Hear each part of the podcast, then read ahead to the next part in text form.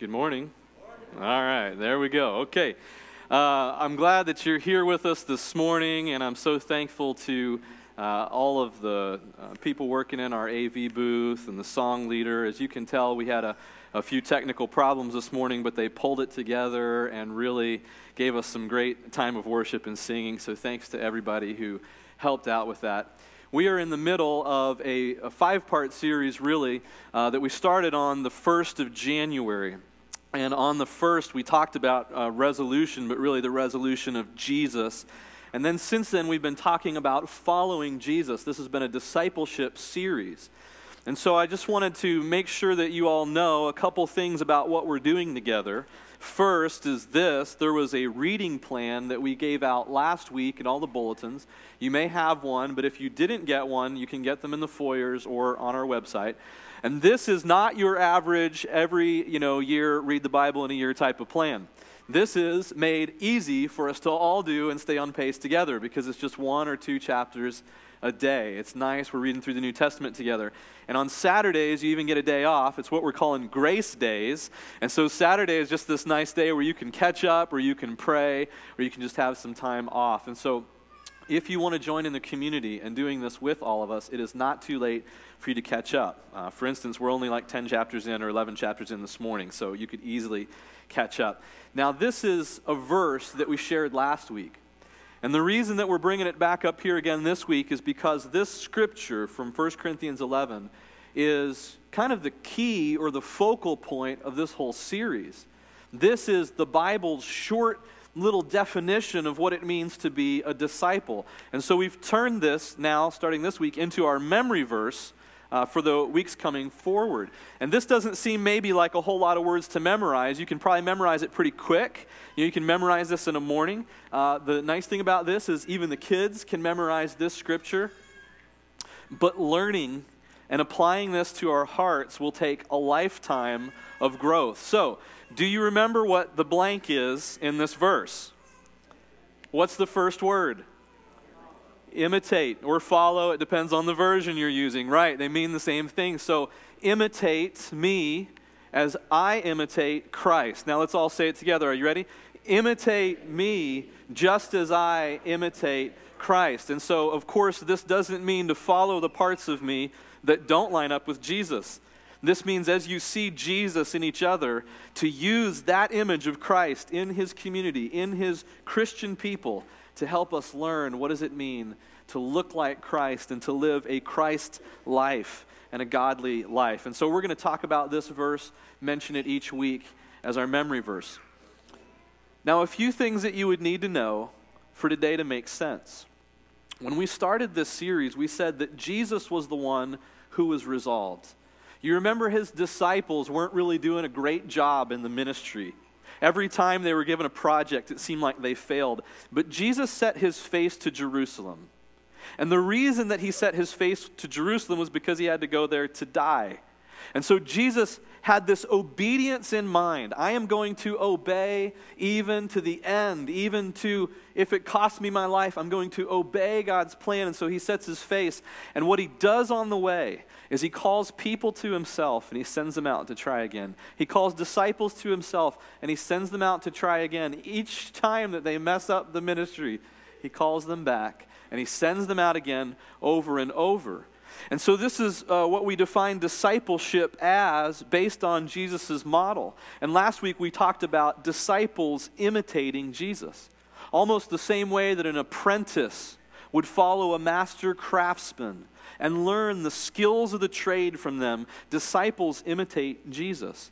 But what's more, and this is our tongue twister, disciples imitate disciples imitating Jesus.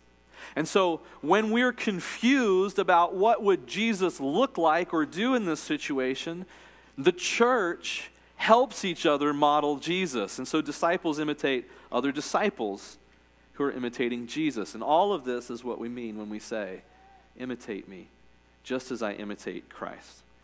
Now, today, we're going to go a little further down this discipleship road. This is a book that was written by Eugene Peterson about 20 years ago. The book is called A Long Obedience in the Same Direction.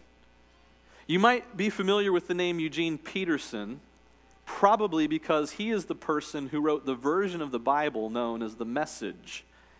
And so Eugene Peterson was preaching at a church about 20 years ago and trying to find a way to help this community understand a certain section of the book of Psalms.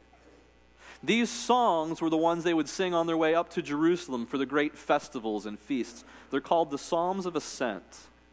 And two months from now, we're going to do a whole month long series on these Psalms that he teaches about in this book because they are a beautiful Old Testament illustration of discipleship in action and the journey of a pilgrim. And Eugene Peterson was trying to communicate to his congregation uh, what these Psalms meant, and so he started writing them in modern lingo. And before you know it, he had the first 14 chapters of what became the Message Bible. And as he explained and described this deep, nurturing, fulfilling depth of the Psalms of Ascent to his congregation, he took a phrase from Friedrich Nietzsche, who was one of the most anti Christian people in the 19th century, a philosopher who had claimed that God was dead and that Christianity would die out as well within a generation or two. And Friedrich Nietzsche had said that what constitutes a really good thing in life is that when people learn to live a long obedience in the same direction. And so Eugene Peterson said, I get a kick out of taking this phrase from an opponent of Christianity who died 150 years ago, saying that Christianity would be gone by the time his grandchildren were gone, and wondering what it would be like if Friedrich Nietzsche walked into my office and saw that Christians in the 21st century were still following a long obedience in the same direction and proclaiming the name of Christ. Isn't that kind of neat? Because even though people think this isn't possible, this is what the church has always done. This is what the church has always been about. Is no matter how hard the road or how stringent the opposition or how faithless the world or how faithless our own hearts, we continue to follow God in a long path of obedience in the same direction. These are a couple of excerpts from Eugene Peterson's book that will help define our direction for this morning. He wrote, It's not difficult to get a person interested in the gospel. I think this is still true today. Most people are at least interested in knowing what does your church teach? What are you Christians about? Is it possible for me to find forgiveness? Could I have a better life? People are interested in the gospel. It's terrifically difficult, though, Peterson continues, to sustain the interest. And don't we all know what this feels like? Imagine with me for a second. In your own life, when you have had an interest that blossomed up quickly and then wilted just as fast. How many of you have a garage or a closet in your house where you put the things that you bought that you thought, I'm going to learn how to use this bike? I'm going to learn to use this weight bench. In fact, you might have an entire room built around one of those running machines with a TV in front of it and a little drink holder on the side because you were resolved one January, I'm going to run on this machine and watch my sitcoms and get in shape. And every time you walk down that hallway and the door is open, you just pull it closed because you don't want anyone to see that that machine is collecting dust. All of us know what it's like to have difficulty sustaining an interest. So the question is how can a disciple do this? He also wrote one aspect harmful to Christians is the assumption that anything worthwhile can be acquired at once. And this is where I want to jump away now from Eugene Peterson and start to consider some scripture together and I want you to uh, continue to fill in some notes here on the back of your bulletin in this space that's blank in the middle. And I'll show you how to do that. But think about this the assumption that anything worthwhile can be acquired at once. Peterson says this is a lie. On your bulletin, you might want to draw something like this. Now, this is my attempt using PowerPoint to draw a path, a long obedience in the same direction. At the end of the path, I put a cross, and you might say that looks an awful lot like a plus sign. Well, that's because it is a plus sign. This is the only object I could find in PowerPoint that closely resembled a cross.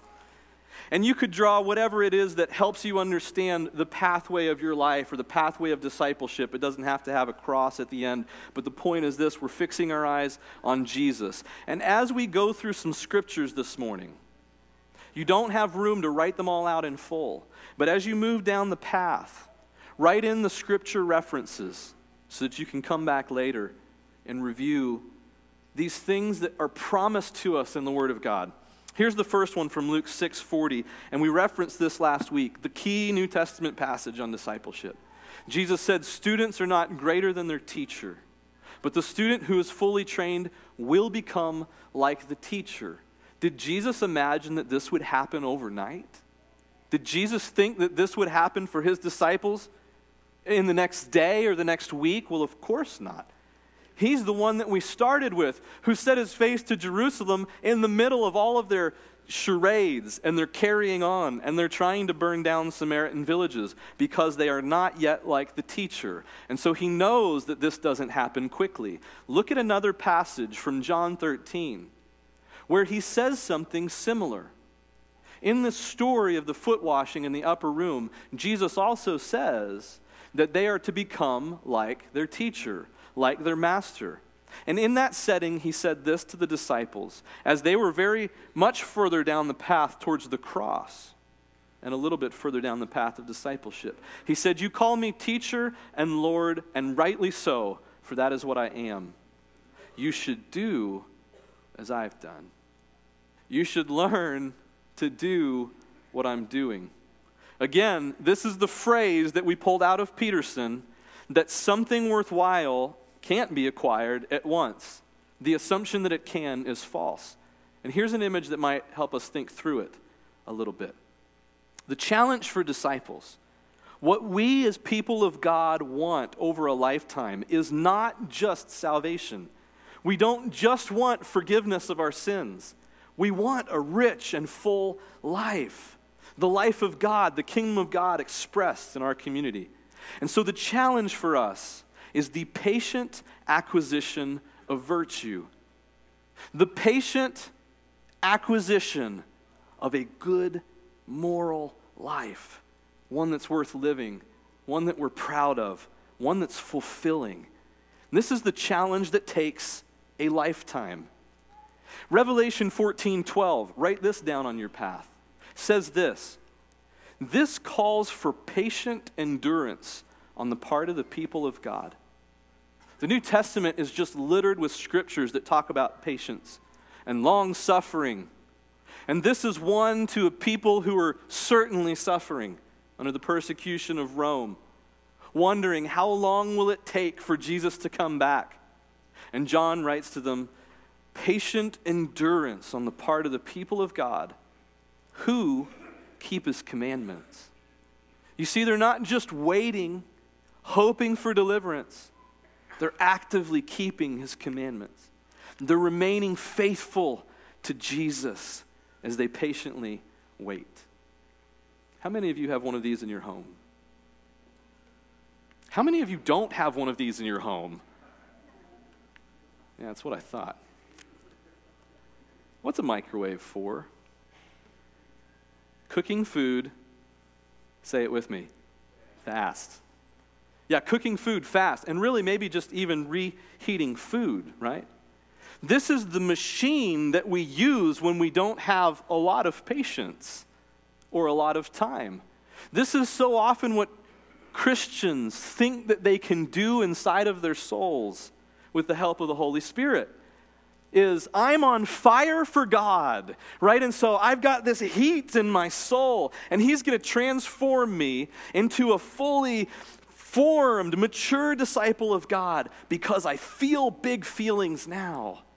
Well, heat's just part of the process of cooking, isn't it?